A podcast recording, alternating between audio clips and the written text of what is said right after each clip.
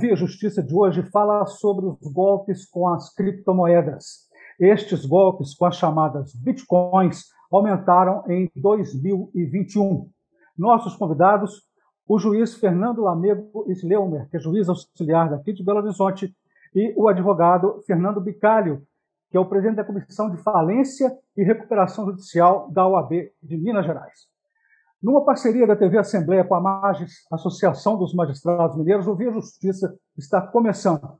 Eu começo perguntando para o senhor, doutor Fernando, o que são as criptomoedas, como elas surgiram, quanto vale um Bitcoin hoje em real? Tudo bem, Carlos? Tudo bem, Fernando? É, é interessante que o surgimento das criptomoedas ele tem a ver justamente com uma crise do sistema bancário mundial. Elas têm origem em 2008, quando justamente é, é, os bancos sofreram a, a, as crises atreladas àquelas hipotecas primárias e secundárias que eram concedidas, e houve uma desconfiança muito grande em relação ao sistema bancário e suas garantias. Então, é, é, surgiu a ideia de ter um sistema autônomo. E, e aí as criptomoedas passaram a ser formatadas, elas são moedas digitais criptografadas. Então, é, a, a, a, essência da criptomoeda é justamente a criptografia e a, a autonomia dessas moedas. Né? Elas, elas foram criadas e desenvolvidas com essa base de, de, de criptografia autônoma e, e, elas foram desenvolvidas dessa forma. Em 2010, é, é, chegou-se a fazer uma compra de, de, de, duas pizzas com 10 mil bitcoins. É, é foi um dos primeiros usos é, é, dessas criptomoedas na Flórida. E, e hoje, um bitcoin está valendo cerca de 254 mil reais, ou 47 Só mil por curiosidade, então... para, para o telespectador, cripto, a origem etimológica é escondida, né? Algo escondido, né? Criptografia, é criptomoeda. Exatamente. É, é, é, é, é um, uma senha, um código-fonte que ele, que ele, ele transforma aquela informação do, do, do, da saída para o recebimento. Né? Então, é, é, ele, ele, tem um código próprio. Na verdade, são dois códigos, né? porque não é uma criptografia simétrica. Então, não é o mesmo código que sai do, do, do, do de quem envia a ordem para quem recebe. É, você tem um, um, um, primeiro código, que, que é um código público, que é de quem envia, e o código do recebedor é um código único, então uma criptografia assimétrica. Né? Isso é que garante o, o, o, Bitcoin, e a gente vai falar um pouquinho mais da segurança, que é o sistema uhum. do blockchain.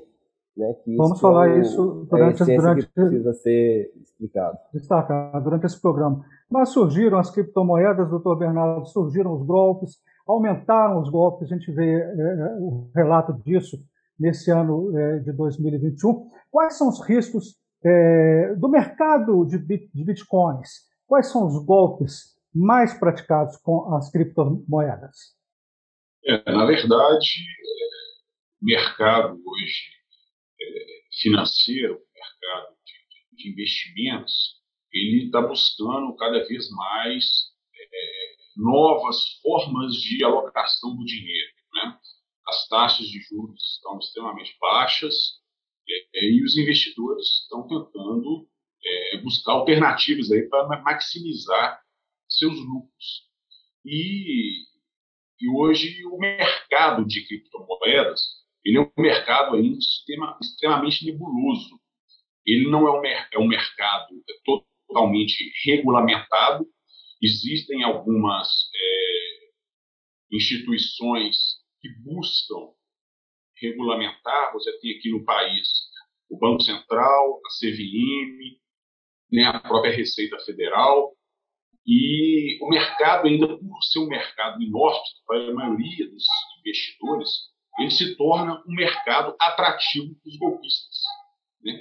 Quando você desconhece um fato né, e outra pessoa conhece demais o fato, ela tende a prevalecer numa relação comercial, numa relação negocial. É, o principal golpe hoje é o retorno financeiro acima do mercado. né, quando você tem retornos, é, é, promessas de retornos financeiros, promessas de devolução de juros acima das práticas do mercado, acima das práticas de ações, de investimentos conservadores de bancos, é, isso sim é uma lista muito atrativa que os fraudadores, que os golpistas é, aplicam nesse mercado. E principalmente por um mercado, por ser um mercado em que se tem um distanciamento é, entre a vítima e o fraudador. Muitas vezes não se sabe onde está a vítima, não se, está, não se sabe onde está o fraudador, não se sabe sobre qual jurisdição esse, esse fraudador se submete, onde essa, essa, essa fraude, esse golpe é praticado, ele é praticado no mercado, é, é, num, num, num limbo é, de, de, de, jurisdição. Né? Muitas vezes o, a pessoa, a vítima, pode estar no Brasil e a pessoa que frauda pode estar na Rússia, pode estar na China, na Índia, enfim. É, mas eu alerto a todos que muito cuidado com supervalorizações e com super retornos financeiros. É, toda, toda a dinâmica desse, desse golpe, ele traz como cenário de fundo uma, uma aspectos de riqueza, demonstrações de riqueza, com redes sociais impulsionando conteúdos exibicionistas de carros, de casas, de viagens, de lugares é, paradisíacos, como uma forma assim de chancelar aquilo que se propõe. Né? Eu, eu, eu, eu, tenho em mente que em todas as fraudes, o fraudador ele tem um mote, que é a confiança e a criação da expectativa na vítima. Isso é o ponto de alerta nesse primeiro momento que eu ressalto. Ah, doutor Fernando, mas fica aquela, aquela, aquela dúvida, aquela curiosidade. Investir em criptomoeda é seguro? É, outra pergunta, como que a justiça garante a segurança jurídica em relação às criptomoedas? Eu só queria complementar a resposta Sim. do Bernardo, porque a, a, as pessoas, é, o, todo o estelionatário, ele trabalha também com outros dois aspectos, que é a ganância e o tempo. Então, toda vez que a pessoa receber uma oferta que ela precisa decidir em uma hora, em meia hora, ou poucos minutos, ou dentro daquele dia, de uma vantagem muito grande, de um, uma rentabilidade garantida, ela tem que desconfiar, não só para criptomoedas, como para outros ativos, outros tipos de aplicação também. Não existe mágica. Né? O risco ele é proporcional ao retorno. Então, se a pessoa quiser buscar um retorno maior, ela vai precisar entrar numa renda variável, vai precisar entrar no, fator de risco maior. O mercado de criptomoedas, ele é um mercado muito grande. Em 2019, circulavam 85 bilhões de dólares só em bitcoins, mais 17 bilhões de dólares em Ethereum. Isso já cresceu muito para esse ano. E, e, então, é um mercado que, que cresce exponencialmente. Mas ainda é um mercado que está sujeito a, notícias e influências, como o caso do Elon Musk, né, da Tesla, alguns tempos atrás, que anunciou que passaria a aceitar bitcoins e teve uma valorização exponencial, depois ele voltou atrás, o ativo caiu muito, então ele está sujeito ainda a esse tipo de influência e, e, e as pessoas precisam ter em mente isso. Hoje... Quer dizer que, que, a, que, a, que a resposta à minha pergunta seria seguro ou não, pelo que o senhor está falando, eu estou concluindo que não é seguro. Tem Hoje, um os investidores institucionais eles estão entrando mais.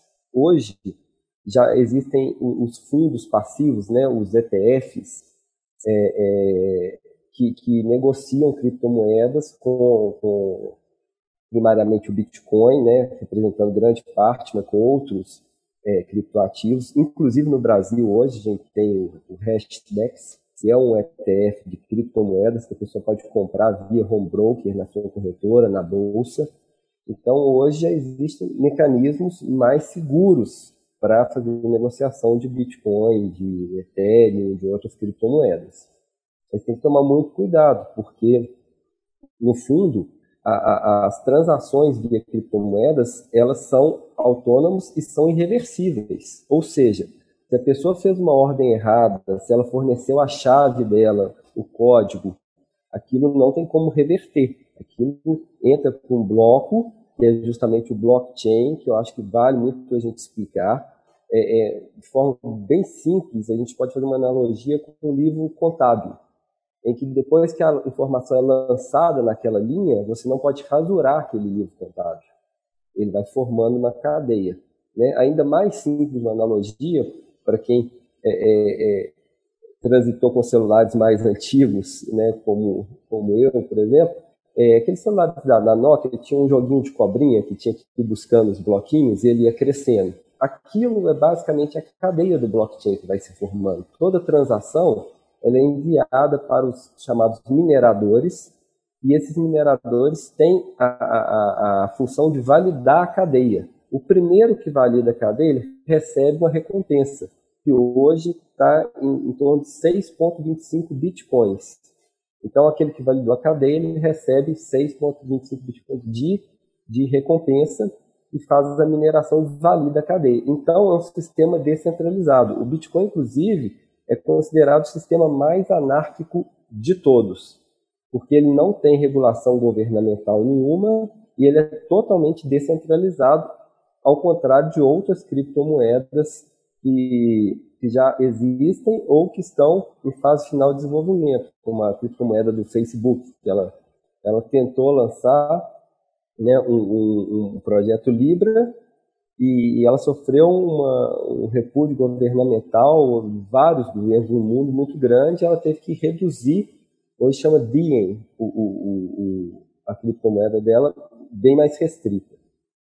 É, doutor Bernardo, o doutor Fernando falou aí da, é, do Elon Musk, né, da Tesla, e quais são os outros casos no Brasil, por exemplo, tem o, o faraó, faraó dos bitcoins, né? O, gostaria que o senhor desse um, um exemplo geral sobre os grandes golpes com as criptomoedas. É, o, o, Brasil recentemente teve aí um, um caso muito emblemático de, do rei das bitcoins, no Rio de Janeiro, que ele movimentava 2 bilhões de reais por hora. Né? Ele está sendo investigado pela Polícia Federal e teve ordem é, é, judicial de prisão, que um golpe estimado de 30 a 40 bilhões de reais e, e obviamente, arquitetado de uma forma muito, é, muito bem orquestrada, né, de uma forma muito bem concatenada, e com as mesmas promessas de valorização do Bitcoin né, e de retornos financeiros acima da média do mercado. É importante ressaltar, tal como o Fernando é, falou, que as criptomoedas elas, elas são é, individualizadas, autônomas e as operações são irreversíveis. É, a partir do momento em que uma operação ela é efetivada, não tem como desfazer, só, só se vender. Então, e muitas vezes a pessoa se vê atrelada a isso e ela tem uma sucessão de cadeias de, de vendas que lá na ponta a, a, o castelo de areia ele é derramado. Né? O último, entre aspas, paga o pato. Daqueles que vão entrando, vão se retroalimentando, vão criando uma falsa expectativa até o momento em que essa expectativa ela é frustrada e o golpe acontece. É, São é, várias vítimas, nesse caso, mais de 7 mil vítimas no, no, no, no, no caso do rei dos bitcoins no Rio de Janeiro, né, e que resultou num prejuízo bilionário. Quer dizer, doutor Fernando, é, caiu no golpe Perdeu o dinheiro, não recupera mais. É isso, né? As chances são muito baixas, quase que remotas de recuperar qualquer valor. Pela natureza da Bitcoin, pela natureza do crime e pela quase impossibilidade de se buscar o beneficiário final desse, desse crime. Doutor Fernando, é, volto numa pergunta anterior. Como a justiça garante a segurança jurídica em relação às criptomoedas? Ou não está garantindo? É importante dizer que hoje são cinco projetos de lei em discussão no Congresso Nacional e nenhum aprovado ainda.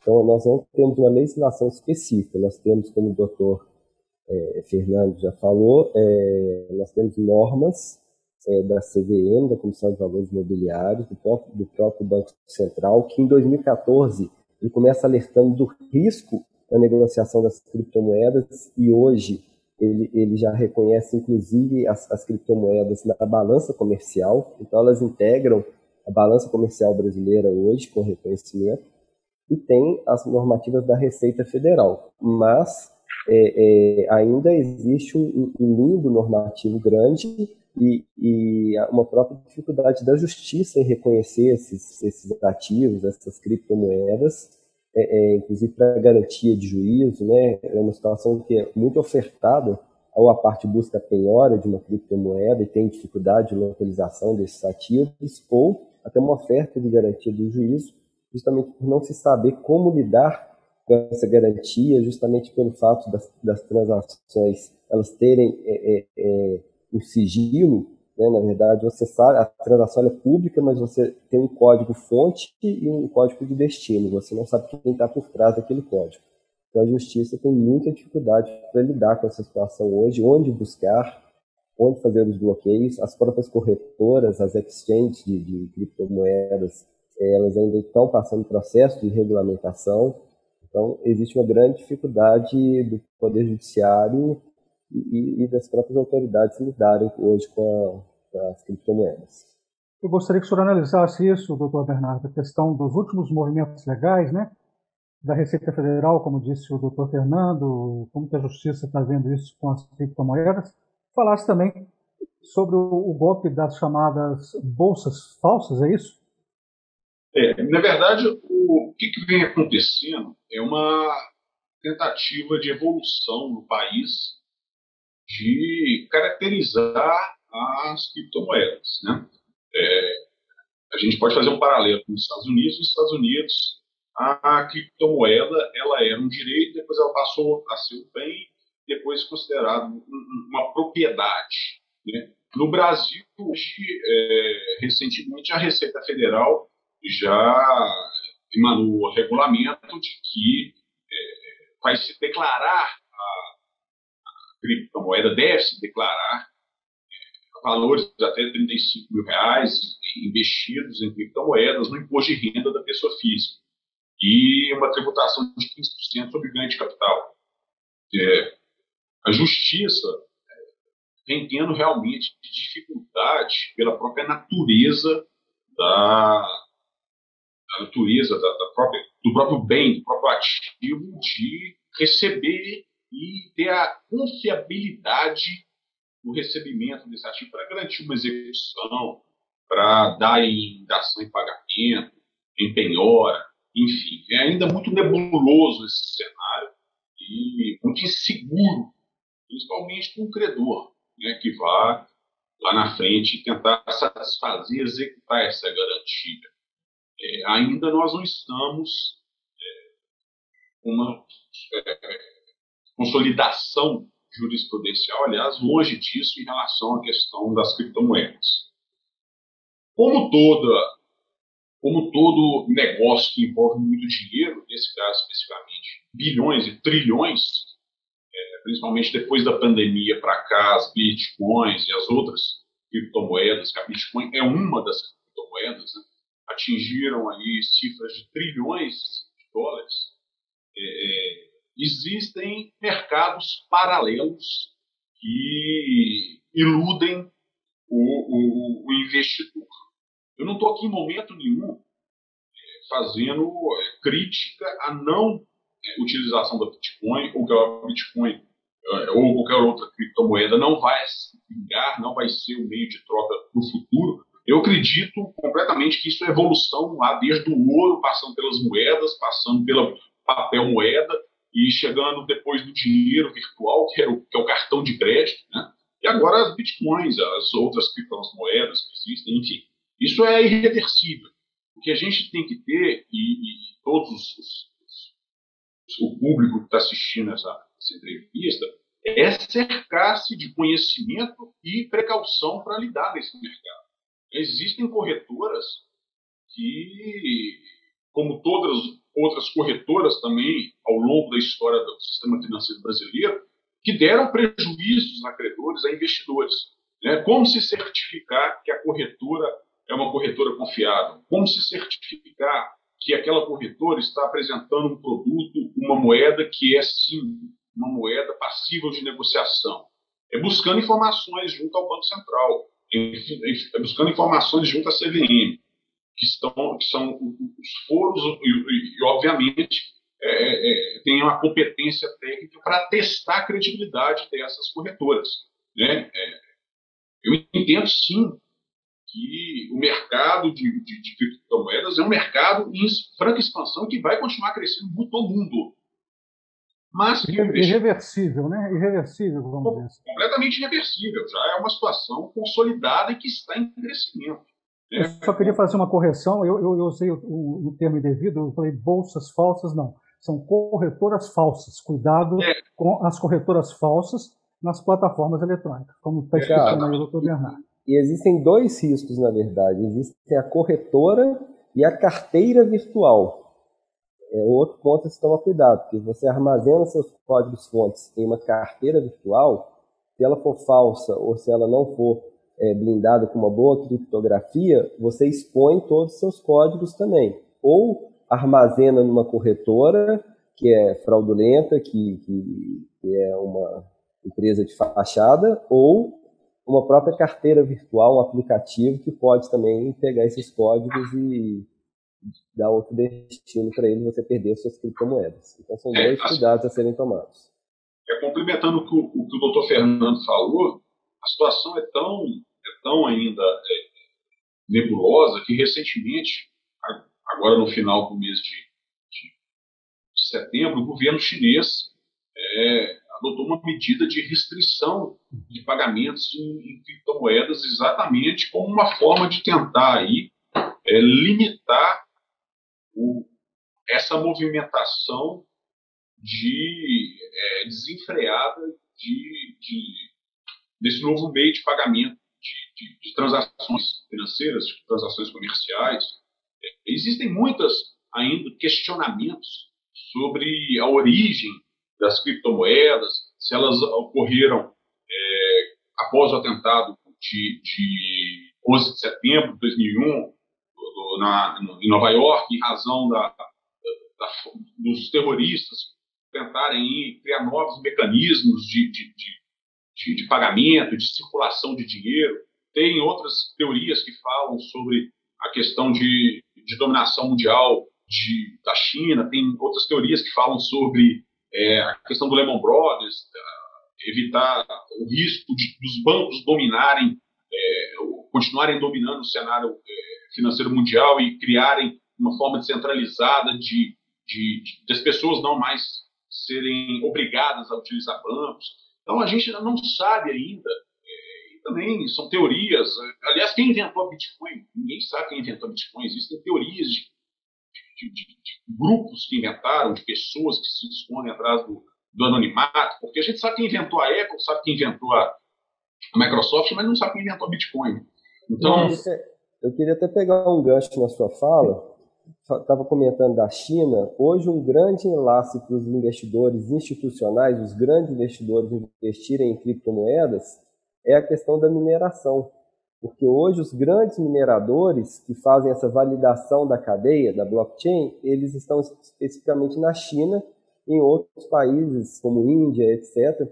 E, e, e na China, por exemplo, a, a, a matéria-prima para a produção de energia básica é o carvão.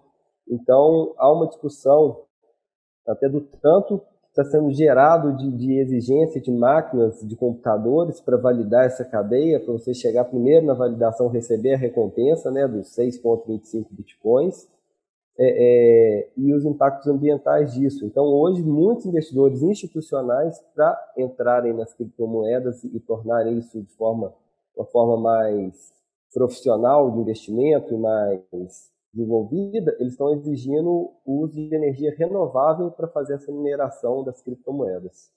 Nós estamos chegando ao final do programa, vamos partir para as considerações finais. Antes, uma informação: de acordo com a empresa de inteligência em criptografia CypherTrace, fraudes com criptomoedas alcançaram 1,9 bilhão de dólares em 2020, quase 2 bilhões de dólares. É, o senhor, doutor Bernardo, considerações finais e algum, algum cuidado, né? alguma recomendação de cuidado para esses pretensos investidores com, com criptomoedas?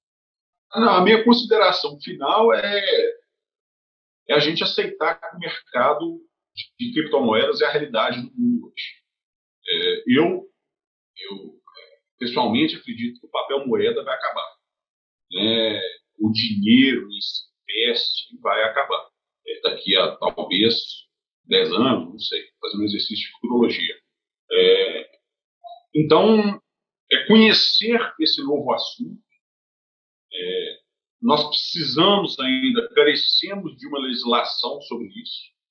Né? O Congresso, como o doutor Fernando falou, está com cinco projetos lá, parados, sem previsão de data para votar. Mas é uma realidade que a legislação vai ser implementada. Existe já uma tendência do real digital, vai ser a nossa moeda brasileira digital. Né? E, e, aquele que quer investir certifique que a corretora e que é, o produto, a carteira, são confiáveis. Basicamente isso. É, só para complementar o que o senhor está dizendo aí, não só o senhor está prevendo aí um, um, real digital, não é isso que o senhor falou? Na imprensa é. também está acontecendo isso. Os jornais impressos estão cedendo lugar ao longo dos anos para jornais eletrônicos. Né? Doutor Fernando, considerações finais do senhor. É, basicamente, é, complementando, é, é, o cuidado na compra do Bitcoin, certificar a corretora, certificar quem está transacionando as criptomoedas. Hoje tem os tokens também, clubes de futebol, etc. Tomar muito cuidado onde você está comprando, ver o que tem por trás daquele aplicativo, da plataforma.